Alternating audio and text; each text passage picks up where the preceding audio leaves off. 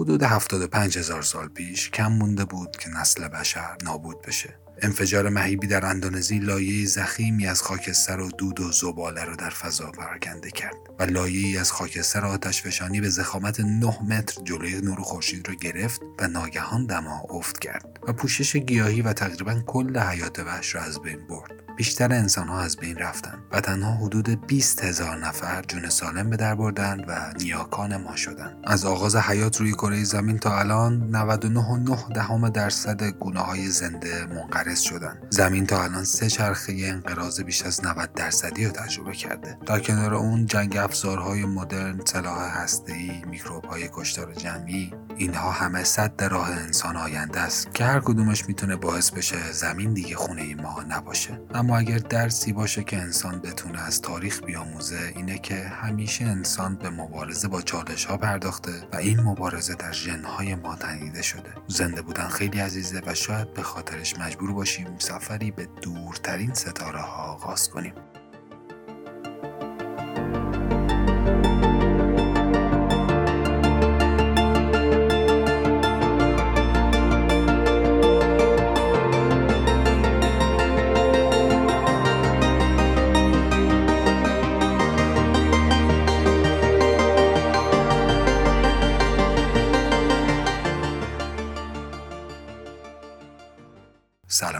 خوش اومدید به چهاردهمین قسمت پادکست قطره. تو این قسمت می‌خوام در مورد آینده انسان صحبت کنیم. منابع این قسمت هم کتاب های آینده انسان به ترجمه جمیل آریایی آینده ذهن به ترجمه مانی منوچهری هر دو نوشته میچیو کاکو و کتاب مغز داستان شما نوشته دیوید ایگلمن. به ترجمه دکتر محمد اسماعیل فلزی هستند که هر ستای این کتاب ها توسط انتشارات مازیار به چاپ رسیده. قبل از اینکه این قسمت رو شروع کنیم می‌خواستم یک قدردانی بکنم از تمام کسایی که به پادکست ما لطف داشتن پادکست قطر رو گوش دادن ویدیو هامون رو در یوتیوب دیدن برامون کامنت گذاشتن و پیشنهاد دادن انتقاد کردن. خیلی برامون there. ممنون که این استقبال بینظیر رو از قسمت 13 پادکست قطر معادله خدا نشون دادید و این نشون داد که چقدر علاقمند به علم به خصوص فیزیک و نجوم زیاده و مردم دوست دارن خلاصه یک بحث سخت و پیچیده علمی از یک منبع موثق دریافت کنند و رسالت بنده هم در پادکست قطره تو این سه ماهی که حدودا شروع به فعالیت کردیم همین بود که با استفاده از منابع معتبر بتونیم قطره ای به دانشمون اضافه بکنیم و علت نامگذاری این پادکست هم همین بود. ولی ما هم بی خطا نیستیم و با توجه به استقبال شما نهایت سعیمون رو می‌کنیم که محتوایی در خور نگاه شما تولید کنیم. و اینکه از فعل جمع استفاده می‌کنم طبق عادت در واقع پادکست قطره کار یک نفره از تولید تحقیق متن طراحی لوگو کارهای گرافیکی ویدیو و گویندگی و نگهداری سایت تمامی کار توسط خود بنده انجام میشه. اگر در طول شنیدن پادکست با توجه به منابع متعدد و اغلب موضوعات هم که موضوعات تخصصی هستش اشتباهی به چشمتون خورد ازتون خواهش می‌کنم که توی کامنت ها برامون بنویسید تا هم من هم همه دوستان مطلع بشیم. من محمد بنی هارونی هستم. اینجا پادکست قطره است. قطره شماره 14 آینده انسان.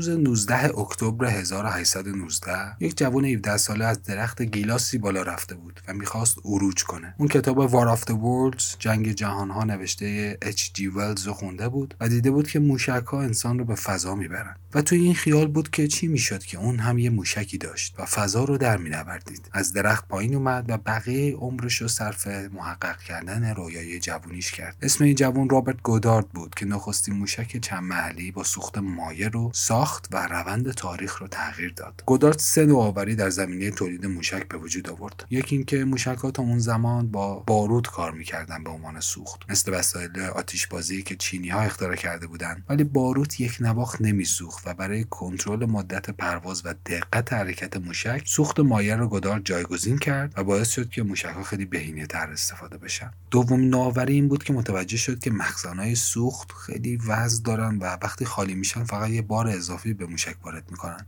پس نتیجه گرفت که موشک های چند محله ای رو بسازه و هر مخزن بعد از اینکه خالی می شدن از بدنی موشک جدا می شد و بهرهوری موشک رو افزایش می‌داد. سومین نوآوری اون هم استفاده از ژیروسکوپ بود که برای پیدا کردن جهت حرکتی کمک می‌کرد. مثلا اگر محور ژیروسکوپ توی راستای ستاره شمالی باشه ژیروسکوپ دوران هم بده باز محورش در همون راستا میمونه و می‌تونه مسیرش رو به سمت هدفش ادامه بده. البته اون زمان آزمایش های گودارد موفق نبودن و از طرف روزنامه محلی مدام تحقیر می‌شد و سال 1945 از دنیا رفت ولی 24 سال بعد تو سال 1969 آپولو 11 روی ماه فرود اومد. نیویورک تایمز در مقاله نوشت که از خطاهایی که در مورد گودارد مرتکب شده بودیم متاسفیم. توی همون سالی که گودارد جونش از دست داد آلمان ها از موشکی رو نمایی کردند که دنیا رو به وحشت فرو برد. موشک انتقام دو Vengeance 2 که به V2 هم معروف شده بود. موشکی بود که 14 متر طول داشت. 12 تن وزنش بود و به سرعت 5742 کیلومتر در ساعت حرکت می‌کرد که سه برابر سرعت صوت سریع بود و برد عملیاتی اون 220 کیلومتر بود و رکوردهای جهانی زیادی رو شکونده بود و از هر چیزی که اون زمان توی جنگ جهانی در اختیار متحدین بود قوی تر بود. حدود 3000 تا از این موشک به سمت اونا پرتاب شد و حدود 9000 نفر رو کشت. ارتش ایالات متحده هم چند تا از این موشک ها رو غنیمت گرفته بود و با مهندسی معکوس تونست موشک ردستون رو بسازه و رقابت ابرقدرت ها در زمینه موشک در زمینه تولید و ساخت و بهینه‌سازی موشک در جنگ تبدیل به رقابت برای رفتن به فضا شد. در بحبوحه جنگ سرد روسیه توی رقابت با آمریکا در زمینه پیشرفت فضایی پیروز شده بود واقعا و بسیاری از اولین ها رو به نام خودش زده بود. اولین فضانورد جهان رو فرستاده بود. یوری گاگارین اولین زن فضانورد جهان رو به فضا فرستاده بود. والنتینا ترشکووا الکسی لئونوف اولین پیاده روی فضایی جهان رو انجام داده بود. و حتی اولین سیاه پوست جهان در فضا رو هم شوروی به فضا فرستاد که یک کمونیسم کوبایی بود. آرنالدو تامایو مندس. و به این دلیل آمریکایی‌ها دیدن که از قافله فضا عقب موندند و مجبور شدند که فکر کنند که از این تک قطبی بودن سنف فضا خارج بشن و گفتن که ما به ماه میریم و به ماه رفتن تمام اعتبار پیشرفت در زمینه فضایی رو به نام خودشون زد. در واقع انسان برای کشف و برای خود ماه به ماه نرفت و برنامه آپولو 11 هم برنامه تحقیقاتی نبود و تنها برای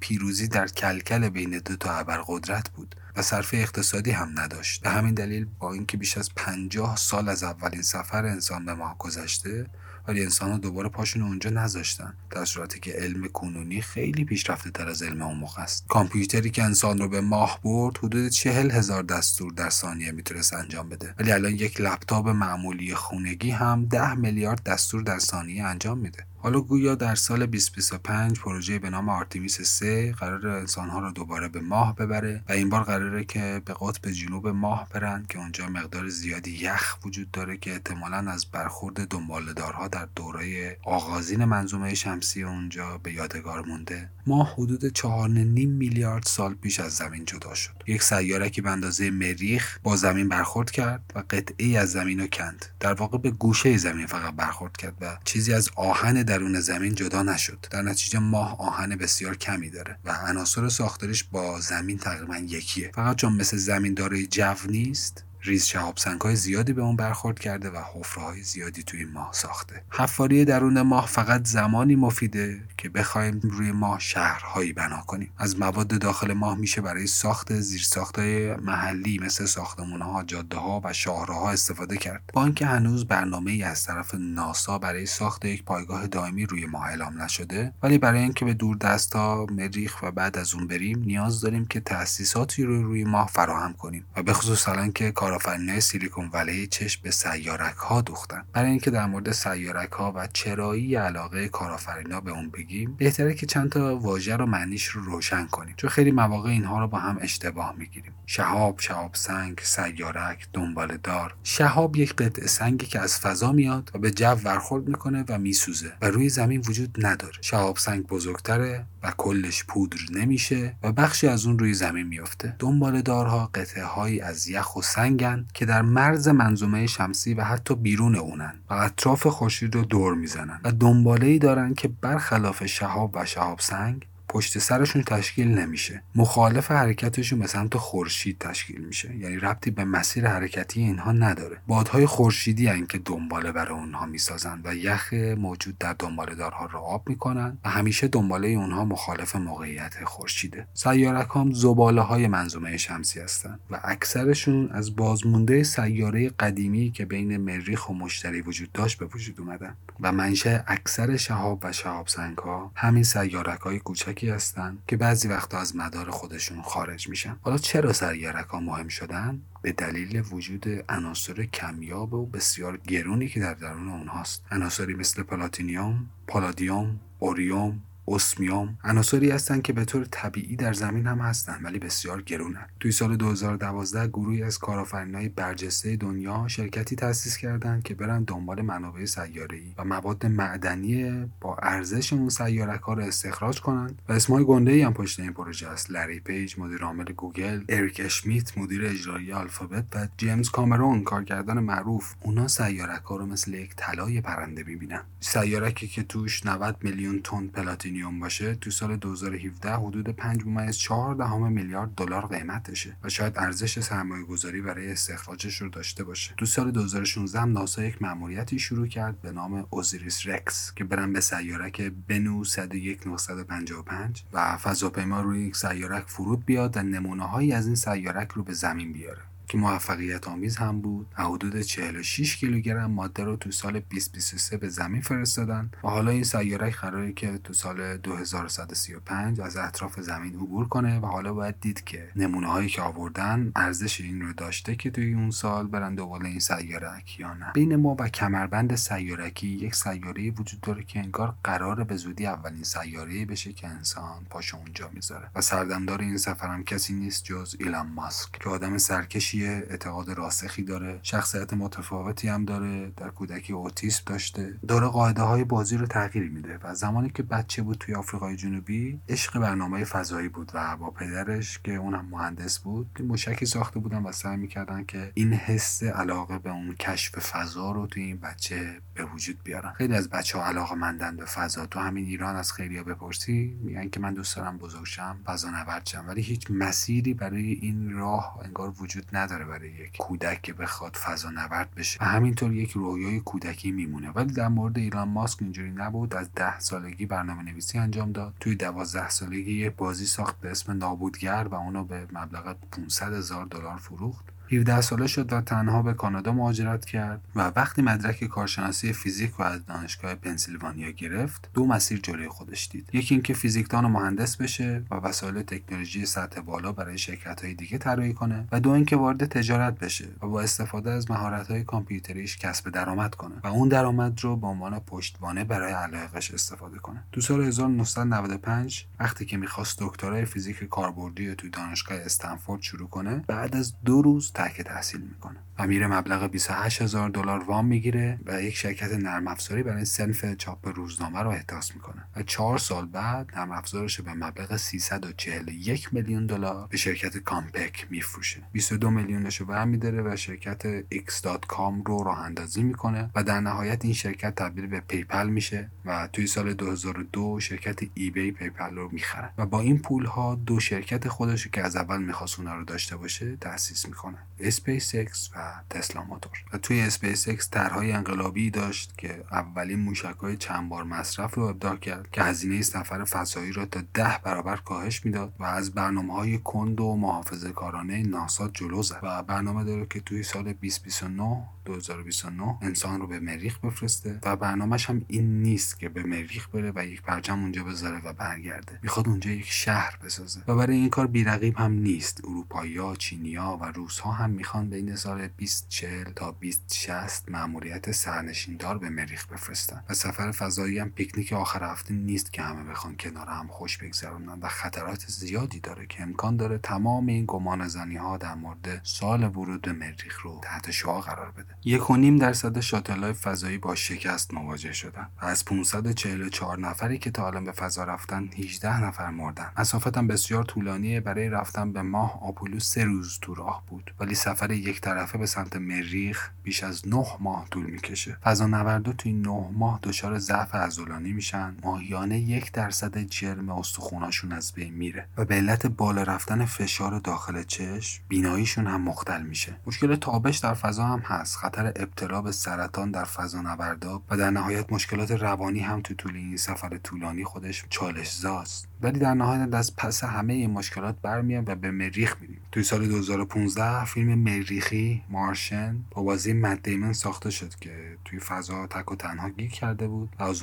کافی هم نداشت و درگیر طوفان‌ها و گردبادهای توی مریخ بود. و یه باغ مصنوعی درست کرد که بتونه یک سری سبزیجات خودش کشت کنه. می‌تونیم از یخ توی مریخ استفاده کنیم. از تو دل سیاره اونو بیرون بکشیم و با دستگاه های تصفیه آب آشامیدنی تولید کنیم تجزیهش کنیم اکسیژن برای تنفس به دست بیاریم و یا هیدروژن برای سوخت موشک و گرمایش استفاده کنیم. ولی به دلیل تابش نور خورشید و طوفان‌های گرد و غبار ناچاریم پناهگاه زیر زمین زیر مریخ درست کنیم. نکته جالب هم اینه که وقتی به مریخ می‌رسیم می‌بینیم که می‌تونیم از توانایی های سوپرمن استفاده کنیم. میزان گرانش روی مریخ یک سوم روی زمینه و هر چقدر که الان میپرید می‌تونید اونجا سه برابر بپرید. و خیلی از گرفتگی های ستون فقرات هم براتون باز میشه چون جاذبه زمین برای بدن انسان یک مقدار زیاده. مسئله دیگه گرم کردن مریخه که با تزریق گازهای گلخونه ای می‌تونیم کار انجام بدیم. ایلان ماسک برنامه‌ای داشت که با بمباران اتمی سطح مریخ سیاره رو تا 6 درجه گرم کنه و بعد فرایند ذوب شدن یخهای مریخ شروع میشه و کربن دی اکسیدی که از سالهای سال پیش در صحراهای مریخ جذب می‌شده آزاد میشه و سیاره به اصطلاح به نقطه بحرانی می‌رسه و گرمایش مریخ بدون هیچ دخالتی ادامه پیدا می‌کنه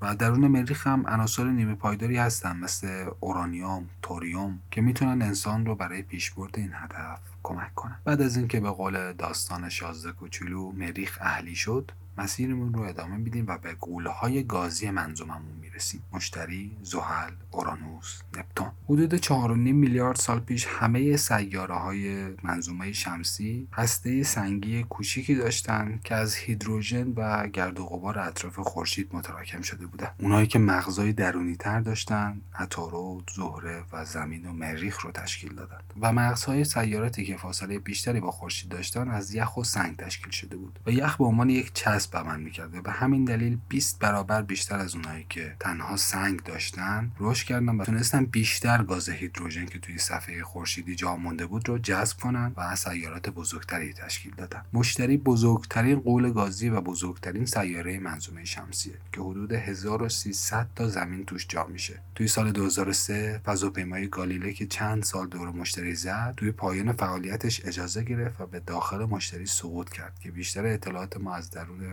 فضای مشتری از همون فضاپیما به دست اومده. ولی در کل بیشتر از اینکه خود این قولهای گازی برامون اهمیت داشته باشه ماهای اونا برامون اهمیت داره. قمرهایی که دور اونها میگردن. جذابترین های این قمرها اروپا قمر مشتری و تایتن قمر زحله. اروپا یا یوروپا رو گالیله کشف کرد. مثل بقیه ماههای غول‌های گازی با لایه ضخیمی از یخ پوشیده شده. سیارک های زیادی با اون برخورد کردن ولی وقتی از بیرون ببینیمش شبیه یک توپ پینگ پونگه که سطحش صافه.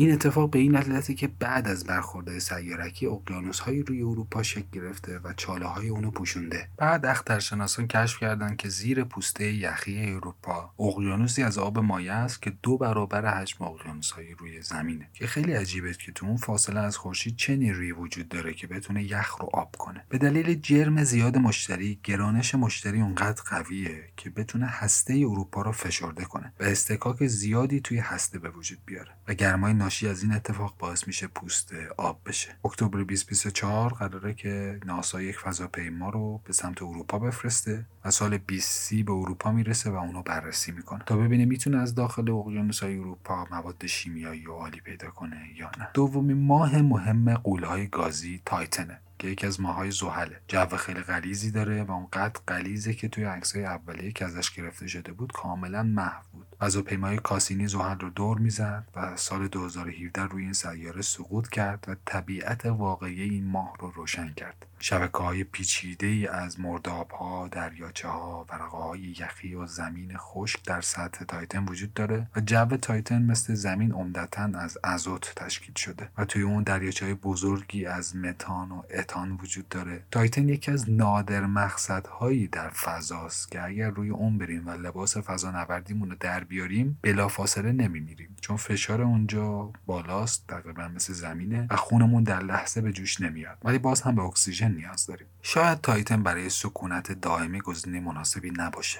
ولی میشه از متان داخل این قمر استفاده کرد و اون رو به مریخ فرستاد. یعنی تایتن می‌تونه پمپ بنزین مهم ما برای سفر به فضا باشه. بعد از اینکه از غول‌های گازی عبور کردیم در دامنه های بیرونی منظومه شمسی قلمرو دیگه وجود داره که اون قلمرو دنباله‌دارهاست که شاید روزی سکوی پرتاب ما به ستاره های دیگه باشه. به گفته فریمن دایسن فیزیکدانی از پرینستون انسان برای رسیدن به ستاره های دیگه باید به سبک استعمار و قلمروسازی آهسته پیش بره و مقرهای دائمی بسازه و به هدف بعدی خودش رو نزدیک کنه. کمربند کویپر در ناحیه از بیرون نپتون قرار داره که دنباله‌دارهایی مثل دنباله‌دار هالی توی مدار بیزوی دور خورشید میگردن که امکان داره تا چند قرن این گردیدن طول بکشه. در فاصله بسیار دوری از کمربند کویپر ابر اورت وجود داره. ابر اورت یک کره ای از دنبالدارهاست که منظومه شمسی رو احاطه کرده. این دنبالدارها اونقدر دورن که چند سال نوری با ما فاصله دارن. و عمدتا تو آسمون ثابت به نظر می‌رسن. عوارضی خروج ما از منظومه شمسی ابر اورت هستش. اگر از این عوارضی خارج بشیم درک تازه ای از جهان هستی تجربه خواهیم کرد. برای اینکه بتونیم ساخت و سازهای خارج از زمین انجام بدیم در ابتدا مجبوریم همه ماده ها حتی یک چکش یک گیره فلزی یک گیره کاغذی رو به سطح مثلا مریخ بفرستیم که میلیون ها کیلومتر دورتره و هزینه سرسام آور جابجایی داره. ولی کم کم تو روزهای آخر قرن 21 یک ماده کاربردی میشه که انقلابی توی زمینه ساختمانسازی و راهسازی به وجود میاره. اون ماده گرافنه. گرافن یا گرافین یکی از آلوتروپ های از تکلایه مولکولی کربن ساخته میشه و ساختار لانه زنبوری داره و یک ورقه فوق العاده نازک و فوق العاده با دوام شفاف و عملا بیوزنه و 200 مرتبه از فولاد و الماس سختره تولیدش به علت اثر زیاد کوچکترین ناخالصی یا نقص مولکولی خیلی سخته. ولی تا قرن بعد به تولید انبوه می‌رسه و هزینه ساخت ساختارهای برون فضایی رو به شدت پایین میاره. حالا اگر این ورقای مناسب رو هم داشته باشیم حالا کی قراره برامون اینها رو توی شرایط طاقت فرسای مریخ سرهم کنه. پاسخ واضحه. هوش مصنوعی و ربات ها صنعتی که هنوز در ابتدای راهشه و هنوز فیلم های علمی تخیلی از علم کنونی مقدار جلوترن. با اینکه تو خیلی از فیلم ها ربات عروسکی و ذهن و یا خیلی بدخواهن ولی خیلی زود به ربات های انسان نمای واقعی می‌رسیم که سیارات رو به تنهایی کندکاو می‌کنن و دیگه کارگر انسانی وجود نخواهد داشت. کارهای خطرناک انجام میدن و به راحتی تعمیر یا جایگزین میشن و به اکسیژن نیاز ندارن. کارهای کثیف مثل ساخت سامانه‌های فاضلاب رو به عهده می‌گیرن و باید با هوش مصنوعی ترکیب بشن و کامپیوتر داخل مغز اونا باید توانایی یادگیری داشته باشه. تجربه ادراک از زندگی رو باید تحت یک سری کد منطقی به اون آموزش داد. اگر اتفاق ناگواری توی ایستگاه افتاد از این سناریوی غیرمنتظره درس بگیره و هر بار بهتر از قبل عمل کنه. فرایند این کار و قرار دادن شبکه های عصبی در کامپیوتر رو یادگیری عمیق یا deep learning میگن و به این ربات ها نیاز داریم به تعداد زیادی از اونها نیاز داریم و به همین دلیل باید کارخونه خودکار برای تولید ربات ها بدون دخالت انسان به وجود بیاریم. که اگر رباتی خراب شد از قطعات سالم اون ربات بشه استفاده کرد و ربات جدید ساخت. حداقل برای ساختن قرارگاه روی ماه دست کم به سه نوع ربات نیاز داریم. ربات های معدنکار که مواد اولیه خام رو جمع آوری کنن. ربات های سازنده که این مواد و ذوب تصفیه و قطعات جدید رو منتاج کنن. و ربات های تعمیرکار که بدون دخالت دست دخالت دست انسان ربات های دیگر رو تعمیر کنن. البته توی این مسیر مخاطراتی هم هست که همیشه با انسان بوده. ترس هوشمند شدن ماشین ها توی سال 2017 مناقشه صورت می‌گیره. بین دو قطب بزرگ تکنولوژی ایلان ماسک و مارک زاکربرگ. از یه طرف زاکربرگ میگه که هوش مصنوعی باید سریع پیشرفت کنه. تا بار بزرگی از پیشرفت و از دوش بشر برداره. ثروت و رفاه زیادی به بار میاره. و از اون طرف ایلان ماسک خواسته بود که فعالیت ها و توسعه هوش مصنوعی رو حداقل یه چند دهه متوقف کنن. چون این سرعت در پیشرفت روی خطر برای انسان میدی که حتی می‌تونه به انقراض انسان منجر بشه. توی کوتاه مدت حق با زاکربرگ و برای گذر از سطح تمدن کنونی به وجود ربات ها نیاز داریم. ولی توی بلند مدت دیدگاه ایلان ماسک هم درسته و اون زمانی خودش نشون میده که ربات ها به خداگاهی برسن. حالا این خداگاهی هم خودش دارای سطوح مختلفیه. مثلا یک ترموستات هم نوع خداگاهی داره که می‌تونه بر حسب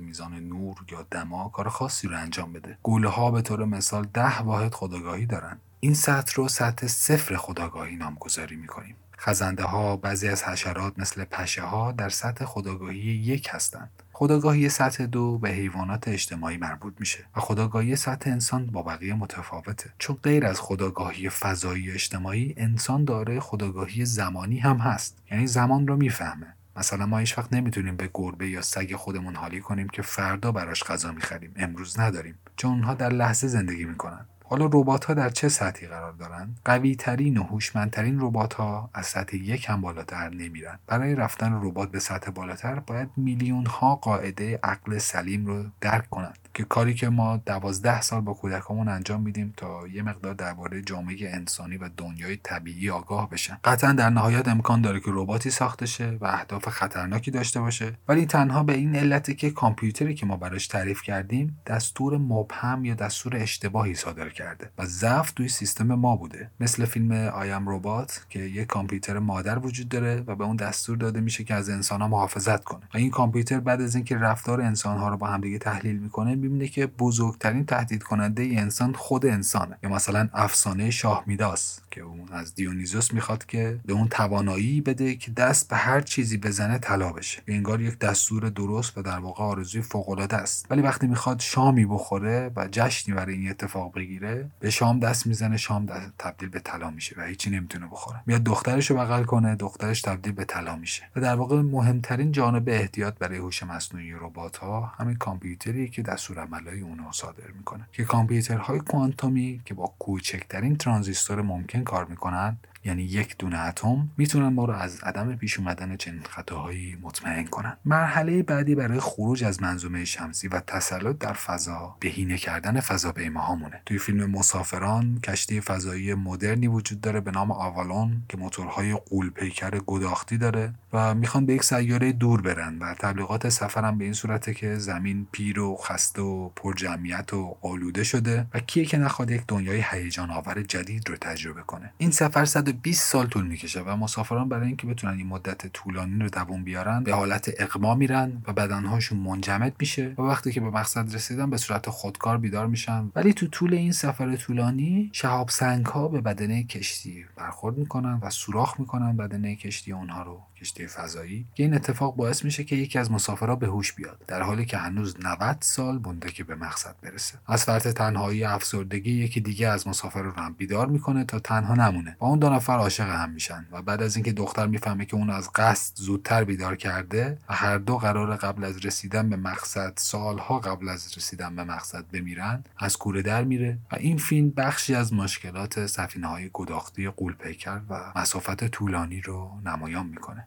توی سال 2016 استیون هاکینگ ایده نانو کشتی ها را آورد که تراشه‌هایی بسیار ریز داشتن و روی اونها بادبانهایی نصب می شدن که انرژیشون را از طریق مجموعه عظیمی از باریکه‌های قدرتمند لیزری که روی سطح زمین مستقر می شدن می گرفتن و تراشه ها به اندازه یک ناخون بودند و میلیاردها ترانزیستور تو اون وجود داشت و می‌شد اونها رو با 10 میلیارد دلار ساخت در حالی که شاتل های فضایی امروزی حدود یک میلیارد دلار هزینه دارن. این طرح هنوز در حال تکمیله و اگر جایگزینی سوخت مایع با موتورهای یونی موفقیت آمیز باشه می‌تونه ما رو به لبه منظومه شمسی برسونه. از اونجا چی معلومه؟ بعد از خورشید نزدیکترین ستاره به ما پروکسیما سنتوریه. این ستاره عضوی از یک مجموعه ستایی حدود چهار سال نوری با ما فاصله داره و یک سیاره هم دور این ستاره کشف کردن که حدود سی درصد از زمین بزرگتره و اونو پروکسیما سنتوری بی نامگذاری کردن. ستاره مادر این سیاره یک کوتوله سرخ کم نوره که فقط 120 درصد از خورشید سنگینتر تره شعاع مدار این سیاره 5 درصد شعاع مدار زمینه. هر 19 روز یک بار یک دور کامل دور سیارش می‌زنه و تقریبا شرایط امیدوار کننده ای داره. ولی در معرض بمباران بادهای خورشیدیه که 2000 مرتبه قوی تر از بادهایی که به زمین برخورد می‌کنه. زمین برای محافظت از بادهای خورشیدی از میدان مغناطیسی قویش استفاده می‌کنه. ولی در مورد میدان مغناطیسی این سیاره هنوز اطلاعاتی در دست نیست. تو سال 2017 یک مجموعه هفت عددی از سیاره ها کشف شد که دور ستاره مادرشون تراپیست یک دور می‌زدن که سه تا از این سیاره ها توی منطقه سکونت پذیر قرار دارن. تراپیست یک یک کوتوله سرخه که تنها 38 سال نوری با زمین فاصله داره و جرم اون 8 درصد جرم خورشیده و منطقه سکونت پذیر اون انگار اندازه فاصله عطارد تا خورشیده. و اونم یکی از گزینه‌هاست. گزینه دیگه هم که وجود داره سیاره که به دوقلوی زمین معروفه. سال 2015 توسط فضاپیمای کپلر پیدا شد. حدود 1400 سال نوری با زمین فاصله داره. 50 درصد از زمین بزرگتره یعنی وزن ما تو این سیاره 50 درصد بیشتره. ولی ستاره اون منظومه تقریبا هم اندازه خورشیده و دوره تناوب اون دوره خورشیده خودش 385 روزه و دمای متعادلش منفی 8 درجه سانتیگراده که دمایی که میشه خیلی کارا باش کرد. اسم این سیاره کپلر 452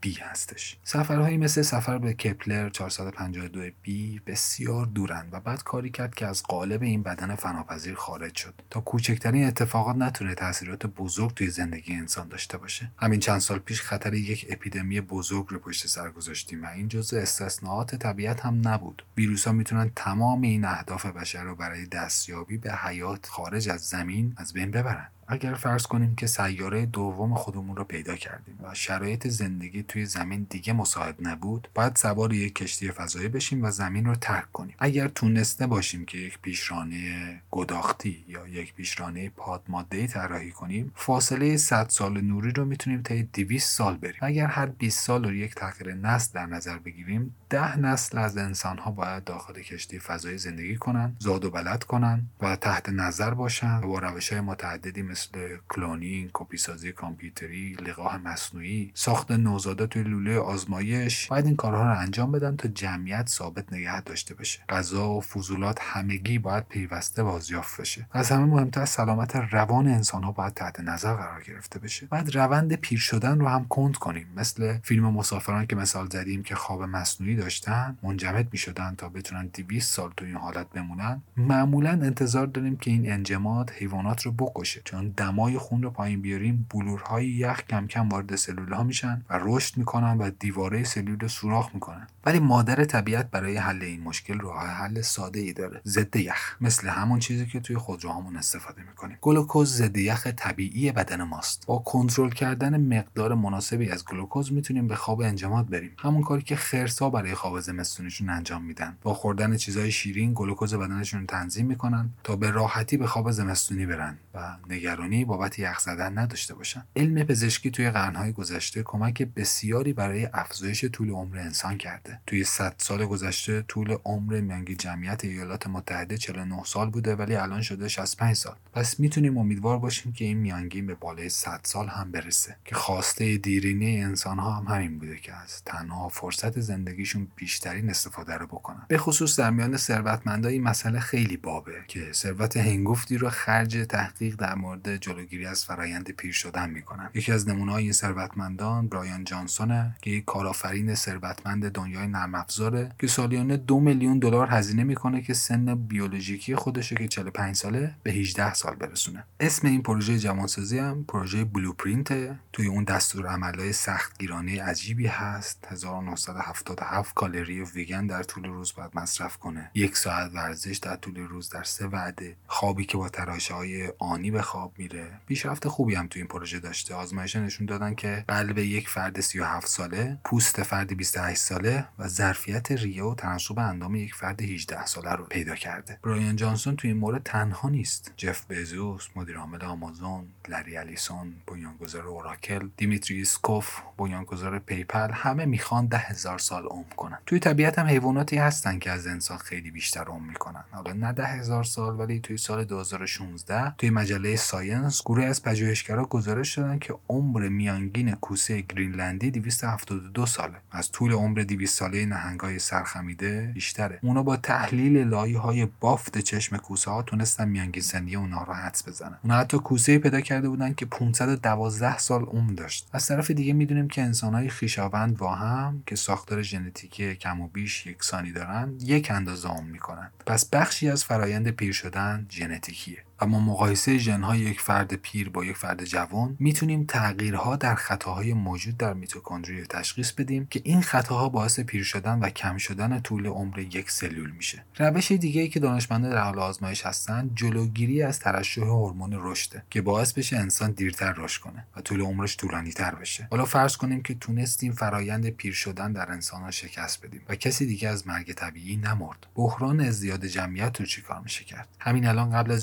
جاودانگی دنیا در آستانه شورش و بحران برای غذا و آب سالمه. پس برای فردای جاودانگی دیگه جا و منابع مناسبی برای این تعداد انسان جاودانه باقی نمیمونه. راه دیگه ای رسیدن به جاودانگی می‌تونه از طریق پزشکی نباشه. میشه این بدن یک بار مصرف رو برای همیشه باهاش خدافزی کرد و تمام ویژگی های مغز و عملکرد نورون های مغزیمون رو شبیه سازی کرد و فرایند فکر کردن هر کس رو داخل یک کامپیوتر ساخت. اون موقع دیگه مایی نیستیم که اکنون زنده است بدن ما برای همیشه خاموش میشه. و در همون لحظه که بدن ما خاموش میشه یک بدن الکتریکی جاودان تا ابد باقی میمونه. و همه دنیا می‌تونن نظر دقیق شما رو در مورد حتی اتفاقی که 400 هزار سال بعد از مرگ شما اتفاق افتاده بدونن. بعد از اینکه فکرهای ما توی کامپیوتر بارگذاری شد دیگه هیچ محدودیتی نداریم. شاید اون دستگاه دیگه خود واقعی ما نباشه. و با اینکه تمام خاطرات تمام عادتهای ما رو دقیقا در رباتی شبیه به ما شبیه سازی شده ولی این سوال پیش میاد که آیا روح فقط اطلاعاته؟ سوالیه که باید در آینده به درستی بهش پاسخ داده بشه. با استفاده از پیشرفت روزانه ماده های سازنده بدن ربات انسان ها دیگه محدودیتی برای حرکت قدرت و تفکر برای انسان وجود نخواهد داشت. در قسمت هشتم پادکست قطره از فرازمینی ها و امکان وجود حیات توی سیاره های دیگه گفتیم. از معادله دریک مقیاس کارداشف و پارادوکس انریکو فرمی حرف زدیم و گذار انسان از تمدن سطح صفر تا تمدن سطح دو و فرار کردن از انقراض به دست خودمون رو بررسی کردیم. اگر به این مشکلات فائق بیایم انسان رو در آستانه سرنوشت جهان قرار دادیم. سرنوشت جهان چه خواهد شد؟ در واقع برای پایان دنیا سه تا سناریو امکان پذیره یکی که بهش میگیم چپیدگی بزرگ اون موقعی که انبساط جهان آروم آروم کند و متوقف میشه و ناگهان وارونه میشه و همه جهان منقبض میشه تا جایی که ستاره به هم نزدیک میشن. دما بالا میره تا دوباره در نقطه مثل نقطه آغاز مهبان تمام کهکشان فشرده میشه. دومین سرنوشت یخبندان بزرگه که جهان اونقدر به انبساط ادامه میده که طبق قانون دوم ترمودینامیک آنتروپی مدام افزایش پیدا می‌کنه و جهان رو به سردی میره و ما به صفر مطلق می‌رسیم و انرژی در جهان به پایان می‌رسه. سومین سرنوشتم که از داده های انفجاری یک ابر اختر در کهکشان های دوردست به دست اومده و جامعه اختر فیزیکدان ها رو متعجب کرده پارگی بزرگ نامگذاری شده. دانشمندان فهمیدن که سرعت انبساط جهان از اون چی که فکر می‌کردن بسیار بیشتره و این سرعت یک سره در حال افزایشه. انقدر سریع میشه که به سرعت نور برسه و تمام کهکشان ها و اتم های بدن ما رو متلاشی می‌کنه و دیگر هیچ ماده وجود نخواهد داشت. چون حد سرعت در کهکشان و دنیای ما سرعت نوره. برتران راسل فیلسوف و ریاضیدان بزرگ بریتانیایی میگه که هنگام مرگ منظومه شمسی آن همه دلبستگی آن همه الهام آن همه نبوغ درخشان آدمی به خاموشی میگراید. و بیچون چرا دستاوردهای انسان زیر آوار جهانی ویران دفن کردد. تنها در چارچوب این حقایق و تنها بر اساس نابودی حتمی انسان و آنچه به دست آورده ایمه که حیات زندگی معنا پیدا می‌کنه. سوال پایانی بشر اینه که آیا می‌تونیم از مرگ جهان جلوگیری کنیم؟ اگر کلید این قفل رو پیدا کنیم، ابتدا باید از میلیاردها میلیارد پله بالا بریم تا به خود قفل برسیم. اگر توانش داشته باشیم و به خاطر منافع شخصی کل پله ها رو تخریب نکرده باشیم اگر از تعصبات خرافه و جنگ عبور کنیم تازه می‌تونیم به سوالات اساسی برسیم و ببینیم آیا می‌تونیم پاسخی برای اونها پیدا کنیم یا نه. اگر نه خودمون به دست هم نوع قدرتمندمون از بین میریم. این بود قطره شماره 14 امیدوارم که مورد پسندتون واقع شده باشه. در مورد آینده انسان صحبت کردیم. قدم به قدم با نوادگانمون از زمین خارج شدیم. به سیاره های دیگه رفتیم. از منظومه شمسی خارج شدیم. و به پایان جهان رسیدیم و پایان جهان رو به چشم دیدیم. اگر به این نوع محتوا و این گونه داستان ها علاقه دارید صفحه ما رو subscribe کنید تا از قسمت های جدید با خبر بشید. خود پادکست توی Castbox اپل پادکست گوگل پادکست و شنوتو و همچنین سایت خود پادکست قطره پادکست ir در دسترسه و ویدیوی با کیفیت این قسمت رو هم در کانال یوتیوب می‌تونید مشاهده کنید. نظرات خودتون رو برای ما بفرستید. امیدوارم که اندکی از میل دونستنتون رو پاسخ داده باشیم. تا قطره بعد خدا نگهدار.